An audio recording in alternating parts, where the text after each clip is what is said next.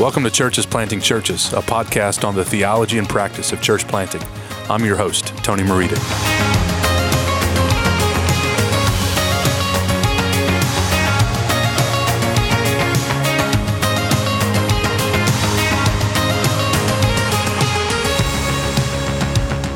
Acts 29 is a diverse global family of church planting churches. We're committed to theological clarity, cultural engagement, and missional innovation. We aim to train up and send out pastors to reach the nations for God's glory. As men and women of theological integrity, it's imperative we think biblically through all things as we proclaim the gospel and disciple believers. With me on the podcast today to discuss the relationship between the doctrine of the ascension and church planting is New Testament scholar Patrick Schreiner. Patrick is an author, podcaster, and professor now at Midwestern Baptist Theological Seminary.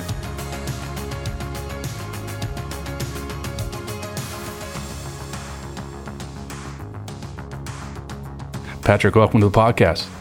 Thanks, Tony. Appreciate uh, being on here with you. It's good to be with you.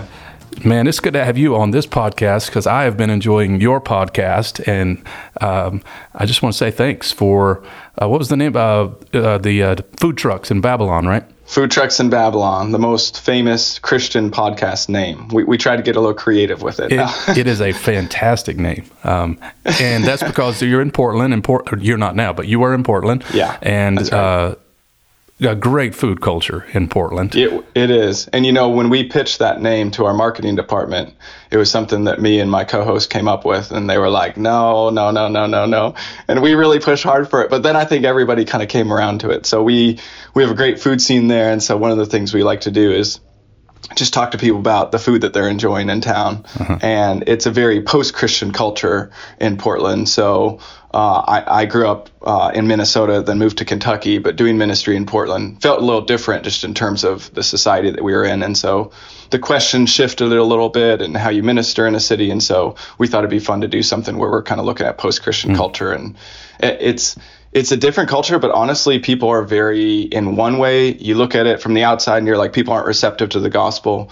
But because it's so far gone from the gospel, and another way, you're looked at as just like a unique individual if you're a Christian there. Mm. And so there's, in some ways, more opportunity to begin to speak to people because they're like, I just even remember when I was getting my haircut one time they were like, "What do you do?" And I just was like, "I'm a teacher. I teach theology." Is what I keep on saying. Mm-hmm. And they look at me like I'm an alien. They're like, "What is that? What does that mean?" And it opens up like great conversations eh, for the gospel. So in, in one way, there's a lot of opportunity there because it's just so far past kind of the Christian culture that uh, some of us know. So. Yeah, yeah. I love the city, um, and I've enjoyed being out at Western Seminary on a couple of occasions. Uh, you and I were going to do a podcast together, and then COVID hit. Uh, I don't know if you remember that. I was scheduled That's for right. May, I, I, I forgot about that. Yeah, yeah I, now I remember. You were coming out to speak at a pastor's conference, yeah, I think. Yeah, I was so yeah. bummed that didn't happen. Um, yeah. I was going to take my bride out there. But um, now you are at Midwestern Seminary, and I'm looking at Patrick. He has no books on his shelf, so you've literally just gotten there, right? Yeah, we've been here like four days, so I'm in my new office with nothing here, and uh, we just moved here, and we're trying to find a house and get settled here, and so we're excited because Midwestern is really serving the local church. It's an exciting place to be right now. They're growing, and lots of students are coming here, so we're we're excited to start this new phase of ministry here, and yeah. with the leadership, we're just really really glad to be be here. Yeah, I mean great things happening at Midwestern. I'm glad Patrick's there though to correct some theology of some of those profs like Jared Wilson and uh, Kostenberger. So re- I was really glad to see you go there. That's why they said they hired me. They're like, we need some corrections. You know, these these guys need some help, and I said I'll come in and do what I can. Yeah. Uh, what do you do with Jared Wilson? I mean, I, I you can't really you just try to tame him a little bit. I don't know. We we only have talked. I've actually never met him. We only talked on Zoom one time and uh, he lives way out in Smithville, which is like 20 minutes away from here. So I haven't even seen him yet. And even this morning, I tried to book the podcast studio I was telling you earlier, but he's in there doing great interviews, I'm sure. But I'm excited to hang out with him. He seems like a, a guy who actually likes theology and sports, which sometimes you can't find those type of people. Yeah. But he likes both of them, and I'm excited about that. Even though he likes the evil empire, the New England Patriots. Yeah. You know, I don't know what to do about that. Yeah. But yeah. Well, man, it's great to have you on. Are, are you going to be teaching uh, New Testament survey, uh, New Testament theology? What are your primary courses? Yeah, I'll be doing New Testament theology, New Testament survey books. I, I do Ephesians, Acts, First, Second Thessalonians, Matthew. I'm kind of uh, through my career wanting to go through every book at some point mm-hmm. and, and, teach through it because man, if you get to spend time in one book and just dig in deep, it, you learn so much. And so I'll be working a lot with PhD students. One of the reasons I came here, I'm excited to work with PhD students and then teaching at the MDiv level. So mm. um, we're still working out exactly what I'll be teaching, but I really get to focus in here on some of the more specific studies in terms of teaching on a specific book, which mm. I'm excited about. Patrick is a brilliant New Testament exegete and uh, just a joy to uh, to learn from. Um, now, his dad, you may have heard of, Tom Schreiner, um, the legendary New Testament scholar. I I quote him regularly. In fact, I put his name I think three times on a bibliography yesterday uh, on a book I just finished. And what what's it like? Uh, what was it like growing up with with uh, such a godly, um, wise man like your dad? Yeah, uh, it was great. Honestly, he's just a great example, and and both of my parents, honestly, my mom and dad, mm-hmm. are great examples for me because they not only uh, love the Lord, but they love others, and so watching them have people in their homes um, from diverse backgrounds, from diverse socioeconomic statuses. I mean, our house was it felt like uh, a hotel many times, and so there were just so many people in our house. And what I loved about that is that he's not just an intellectual, but he actually cares for the people of God. He cares for the church of God. He's always been involved in the church. Uh, and then same with my mom. My mom raised us, but she, I call her all the time, and she's she's going to visit older ladies in the congregation who can't get out of the home. She's just constantly on the road, kind of encouraging people, discipling people. And so, uh, not only do they bring a wealth of uh, knowledge, but they bring a wealth of just care for people. Mm. So. Mm that's been a great example for me because when you get in academia, sometimes you get locked in your office and you forget to come out sometimes. But their example to me has has really impressed upon me just the importance number one of the local church and and secondly just embodying what you learn. Like you you can't just keep it on paper. You can't just keep it in the books. Mm-hmm. Uh, if I mean, as Augustine, the famous quote, right, said, if if the reading of Scripture doesn't build up your double love of God and of neighbor, then mm. it's pretty much worthless. Mm. And so, mm. yeah, it was it was great growing up with him. I had a great background in terms of theology, and uh, I only disagree with him on on some things. So we could talk about that. Yeah, yeah. Um, and he, you told me one time that he was taking his tie off before the car was turned off, right? He couldn't wait to get that tie off every day he came home from the seminary. That's right. That's right. So they're from Oregon, and Oregon, we were in Portland, so it was kind of like a return home when we were there, but uh, it's a very relaxed environment. And so he came to Southern Seminary as just a very relaxed person, but it's a little more buttoned up there. And so one of the things that I've actually somehow through osmosis or something adopted from them is just kind of this relaxed uh, way of being in the world and relaxed uh, dress. And so his number one goal when he gets home is to get out of those uncomfortable clothes. And so typically he's halfway undressed by the time he's halfway up the stairs and uh, he's got his sweatpants on or his windbreakers. For a long time, will be embarrassing, but for a long time he did the windbreakers and he did the tucked in windbreakers. Nice. And I was like, nah, you gotta stop. You gotta stop the. That is a dad wind- move right there, man. you gotta stop the tucked in windbreakers. But the great thing is, he doesn't care at all. He'll wear shirts that like were passed down from us from like high school, and somebody will say, "Oh, you love this," and he's like, "I have no idea what I'm wearing." like, I, he has no idea what's on That's his so shirt. fantastic. I would love to see him teach in those in those windbreakers tucked in. You could give him a very um, politically, probably. Um, uh, controversial shirt and he'd accidentally wear it. You know, like he has no he has no idea what's going on. You know, sometimes you're given gifts in certain areas and then not in other areas. Yeah. So yeah, yeah, yeah. Well, um, I just listened to your podcast on uh, problem text, difficult text. Um, you know, back uh, when I was teaching sermon delivery at Southeastern, I used to I collected what I thought were the hardest texts in the New Testament, and guys picked one out of a hat, and they had to preach that semester on one of those texts, and that was a text I always used, First Peter one uh, or First Peter three eighteen. Uh, 318 and following, right? Yeah, yeah, yeah, 22. Yeah. Um, anyway, yep. and uh, man, I really loved the podcast. If uh, if you guys are interested in Patrick's take on that, um, we talked about the the descent, or you talked about the descent uh, in that uh, podcast. I preached that following week, so it came out like perfectly on time for me. You gave me all the right answers. Um, but now I don't know about all of them. Now we're talking about the ascent. So we're, we're up and down, man. You're up and down a lot, right? Actually, I have a plan to do a book with maybe Matt Emerson. Uh, we, are kind of talking about it on a biblical theology of descent and ascent through the whole Bible because it's a theme that we, we, we see everywhere and we haven't seen someone kind of tackle that. And really, from the beginning in Genesis, you have this idea that they're on the mountain of God uh, where heaven and earth co- connect, and then they descend into kind of an exile status. Mm. And then you go through the Torah and you just start thinking about they're always trying to ascend the mountain of God, even by going into the tabernacle. And so mm. that theme of descending and ascending just seems to appear everywhere. Mm-hmm. And I'm excited to kind of tackle that in a more biblical theological way. That would be great. If you just need some alliteration on how to outline it, I can help you guys when, when you're finished with it. I'll, that I'll, sounds good. I'll just take Schreiner stuff and then, you know, make it a little preachy. Make it, yeah, yeah. yeah. Y- you can be my Baptist help and get all my A's or B's or C's in there or whatever. Uh, let's talk uh, kind of Ascension 101 and then think through how it might apply to uh, church planters. So, yeah. Um, basic questions. Hit any of these in any order. What is the ascension? Why does it matter? Um, why has it been neglected? Yeah, so the ascension just refers to the rising of Jesus, how Jesus got to heaven, and and historically it's been spoken of in uh, three uh, more than three different ways, but I like to think of it in three ways. Uh, locally, spatially, he left the earth. Visibly, it was a public event, and bodily, he's still a man, but he's no longer with us. And so, um, he he rose from the dead, which is a different event, resurrection, and then he ascended to heaven. How did he get to heaven? Well, he went through the clouds, and then some people combine that with the session, the sitting of Christ, where he sits at the right hand mm-hmm. of the Father.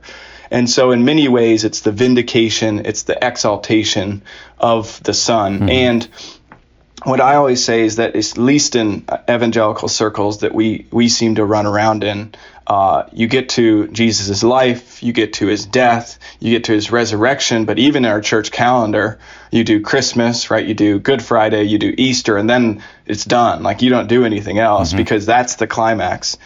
Um, but there's actually event, an event 40 days after that where he ascends to heaven, which is the authorization, the endorsement of Jesus' work, which, according to Acts, as they preach through what the gospel is, they keep on including the ascension. And so, really, it's not that previously, as I started thinking through this, that I denied the importance of the ascension. I just hadn't articulated that significance in my own mind that it, it is a it, it's connected to the resurrection in terms of the vindication of the Son, but it's actually a different event, and you can see it's a different event because there's time in between it. Mm-hmm you can also see it's a different event because when Mary's clinging to Jesus, he says, Don't cling to me at the end of John. I still need to ascend to the Father. Mm. And throughout all of John, really, he's saying, I need to go to the Father. I need to go to the Father. And you have that language in John, even that it's better that he goes to the Father. Mm-hmm. So I like to, uh, the New Testament, sometimes we neglect it because the New Testament just kind of says the exaltation of Jesus, the exaltation of Jesus, which I think summatively covers the resurrection, the ascension, the, uh, the session, and even the physical return of Jesus. But when we think about the exaltation of Jesus, we kind of maybe think resurrection and stop there. Yeah. So putting our eyes back on um, what Jesus is doing now is, is hugely important because we believe Jesus is still active. He's still working. So mm-hmm. sometimes we tend to think more about what Jesus did right. and what he will do, but we we neglect what he's doing now. And I think the ascension is actually telling us what he's doing now. He's reigning as the king. He's still acting as the prophet, and he's still interceding for us as the priest. And that's hugely important because we don't believe in in a Jesus who has left and who is no longer active mm-hmm. um, in in government like parliament uh, systems, sitting in a cabinet is in one of the most active roles. Sitting doesn't mean you're inactive, hmm. it means you're active. So as he sits at the right hand of the Father, he is still conducting things from hmm. the heavens. And for some reason, and this is still hard for me to wrap my mind around, but for some reason it's it's better even than when he was upon the earth. I mean, we I always like to think, my kids like to think. I said this in a sermon one time. My kids are always like, "Can we just see Jesus? Like it'd be really helpful if we could just he could come down and appear to us and we could talk to him." And I keep bringing him to the text that says it's better actually if you get the Holy Spirit hmm. now for some reason, and we could talk about what that reason is, but um, yeah, it's it's it's hard for us to wrap our mind around because we really believe, and there is some truth to the fact that we we desire to be with Him bodily. That's going to be mm-hmm. the end state. We're we're longing for that. Mm-hmm. But in the meantime, He says this is this is a good plan. So. So um, that's I'm kind of getting into the reasons of why it's neglected. I think we struggle with it partially because the implications of it are just unclear to us. Hmm. The resurrection well, that's great because he's bodily now with us again in an exalted state. But why did he leave? And even the disciples in Acts, they're looking up and they're kind of like staring into heaven, like, what in the world's happening here? They just asked, Are you going to restore the kingdom? And the angels come down and they're like, Hey, time to get to work. It's time to go. You can't just stare into heaven. And I think some of us, when we think about that event or that doctrine, we also are kind of like, Well, what? Why is it better that he left? Why, why did he need to leave? Why couldn't have he just stayed and established the kingdom upon the earth? I think it, I mean, this gets into the church planting a little bit, but I think it directly relates to our mission here upon the earth. Mm.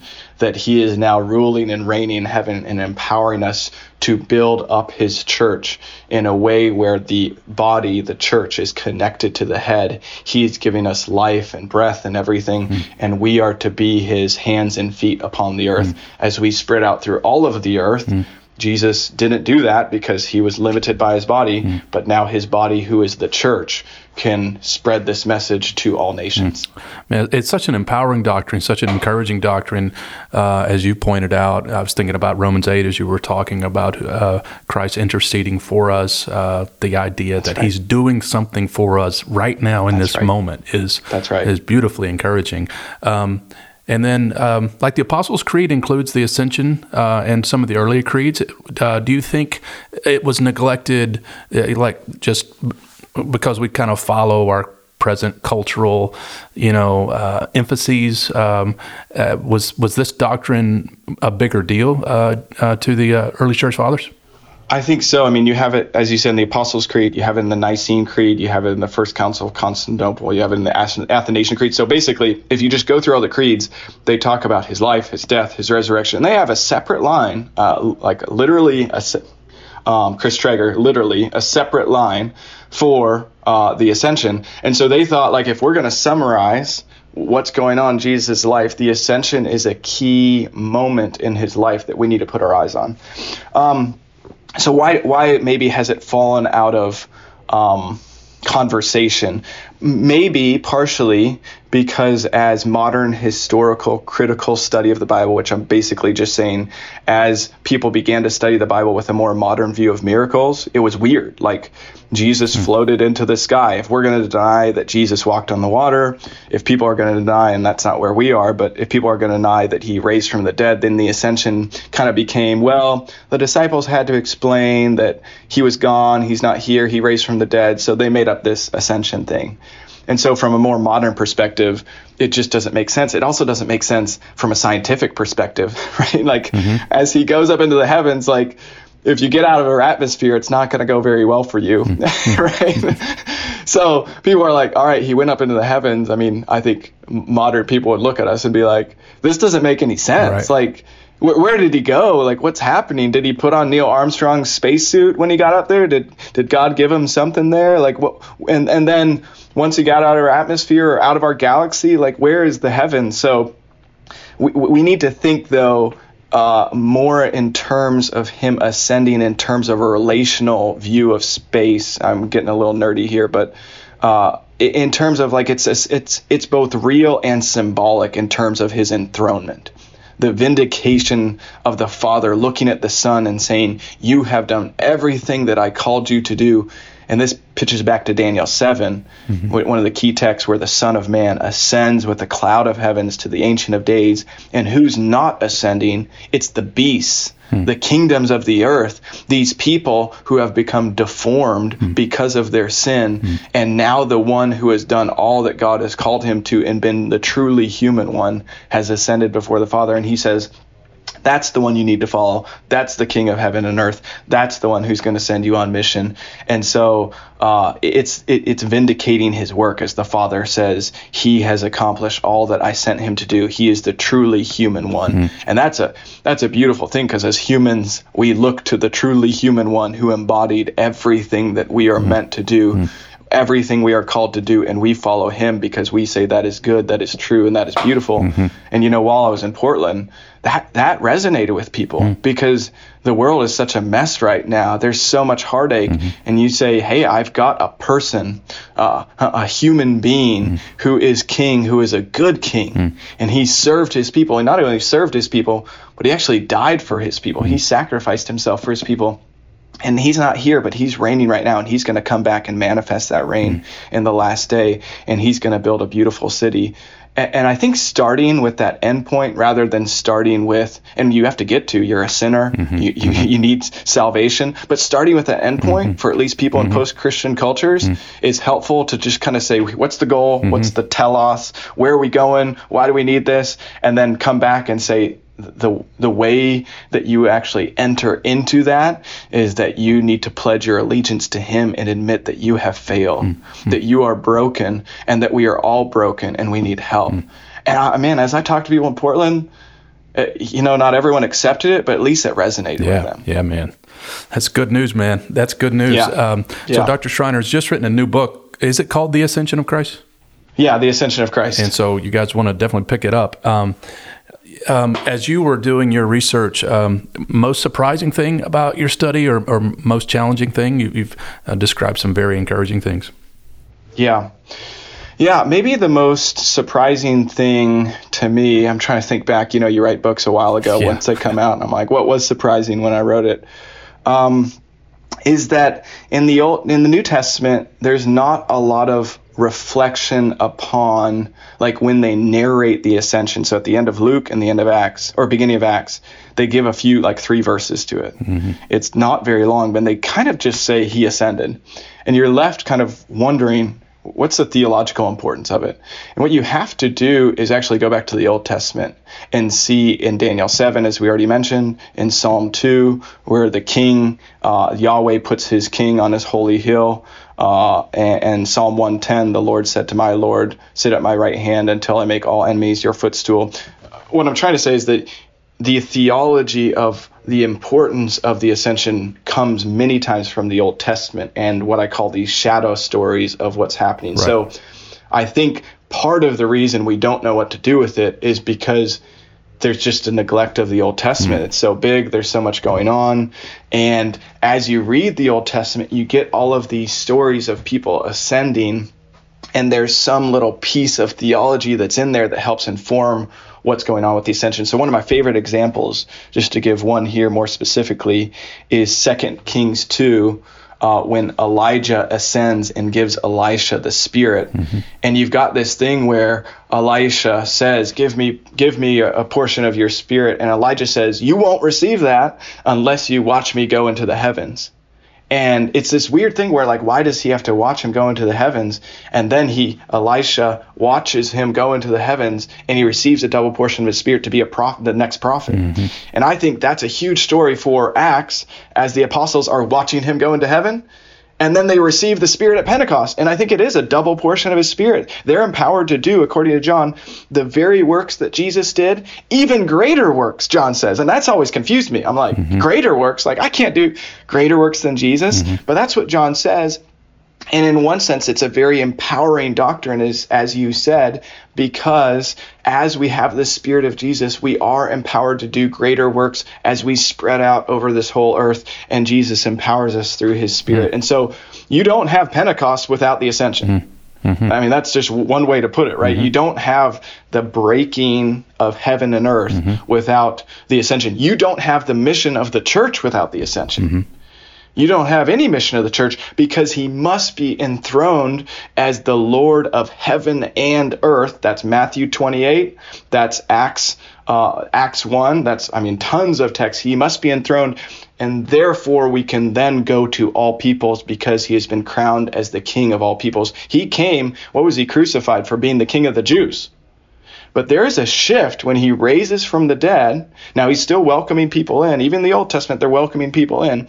But there's a distinct salvation historical shift when he ascends that he is now declared to be the king of heaven and earth. And then he says you go to all people now. Mm. all people. So there there's something going on there with that relationship. I love it man. I don't even know if i got your to your question no but, but it, it, was good for my soul so i don't care. Um, um, you know it's like the, the halftime you know uh, questions to coaches. They never really answer the question. They just say what they want to say. So that's fine i'm a good me. politician. You know, politician no, right? You, they are like what's your plan for health care and you're like well i just want to tell you how terrible this other person is. Exactly. They're they're the worst human being ever. And they're like, so what's your plan for healthcare? And we're like, we're not going to get into that right now. Exactly.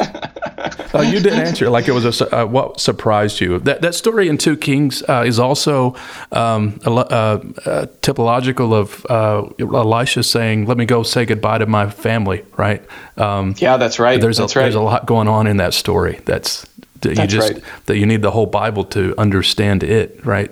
Um, That's right. That's right. So yeah, read the Old Testament. I mean, that that was one of the things that I just like. Man, every time you have a New Testament doctrine, just to summarize, you got to fill it out with the Old Testament because if you look at your Bible and just split it, most of it's the Old Testament. There's a ton of theology in there. That's that's history and theology. Mm-hmm. I think sometimes we're we're tending to just view it as as a nice historical account. No all of the theology of the New Testament is birthed from what's going on in the Old Testament.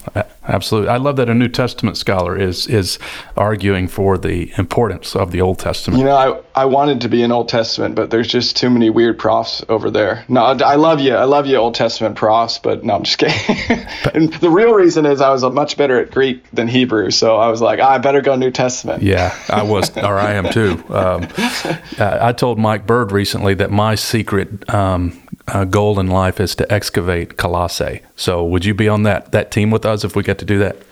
Let's do. Are you trying to figure out what the false teaching is? Yes, exactly. Nobody That's knows. it. That's it. Yeah, yeah. There you I, go. I was there yeah. last year, and it's just a mound. It just and a sign just says Colossae. And invite me. Yeah. S- send me send me a Zoom link, and I'll come at least and watch you do it. See, I'm a pastor, but I have this inner nerd, Patrick, that just it just comes out sometime, and uh, I gotta yeah. I gotta temper it mine's not even inner it's just outer nerd. I'm just full on nerd and I'll, I'll, just own it. So you can own it too. You're not a nerd unless you tuck your shirt into your windbreaker pants. Oh man he's never going to listen to this probably but so we can say whatever. He doesn't he just sits there in his windbreakers and writes books yeah. you know? Man uh, i would love to talk more. We, I, I, could hang out with you for hours man. Um, yeah you talked about matt emerson but you're way cooler and, and more enjoyable than emerson as well. Um, but just maybe a final question or two here uh, for the listeners? You, you've touched on this already, like some of the implications for church planters, but maybe for preaching and uh, for uh, encouraging church members, how, how does um, the ascension uh, impact those things? Yeah, yeah, I, I preached a sermon on it uh, once in terms of the ascension, and, and one of the things that I got a lot of good feedback on, and you've already mentioned this, was the intercession of the priest the high priest at the right hand of the Father. You, I mean, read Hebrews, read, as you said, Romans 8.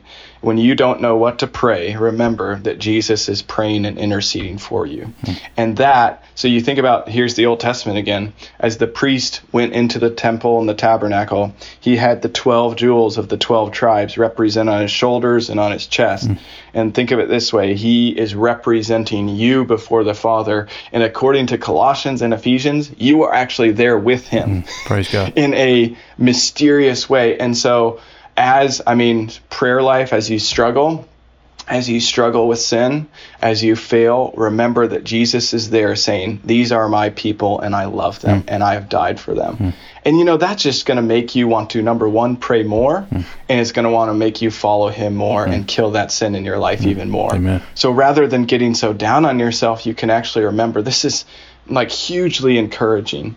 And then the other thing I'd say for pastors is, I mean, the core of the gospel, the core of the message that we believe is that Jesus is Lord and Messiah. Mm. And so the ascension is just that crowning achievement where he they show in the New Testament that's the reality. And so if you're not getting in almost every sermon to the reality that Jesus is Lord, Christ, Messiah, he is the king of the universe and that you need to follow him in everything that you do, well then you're missing the message of the Bible. Mm-hmm. This is the one who we follow and and and really the ascension is just so key to that. So one of the big emphases of my writing and of just my ministry and my preaching is to just continually re- return to the central aspect of what we confess mm. and what we confess is that he's the king mm. and so I, I i just think we have to return to that in in everything that we do Amen. Um, so yeah Amen. Pick up the book, guys. The Ascension of Christ, uh, Patrick Schreiner. This has been a very edifying and enlightening interview, brother. Thanks for taking some time to be with us. We wish you all the best at your new post there at Midwestern. Thanks, Tony, and I will forgive you for wearing a University of Kentucky shirt as we talk, but I appreciate you having me on. Hey, G- Jesus is reigning over all, brother. You, will you, be right. fine. Rest in Him. Yeah. Thanks, Tony. Thanks, bro.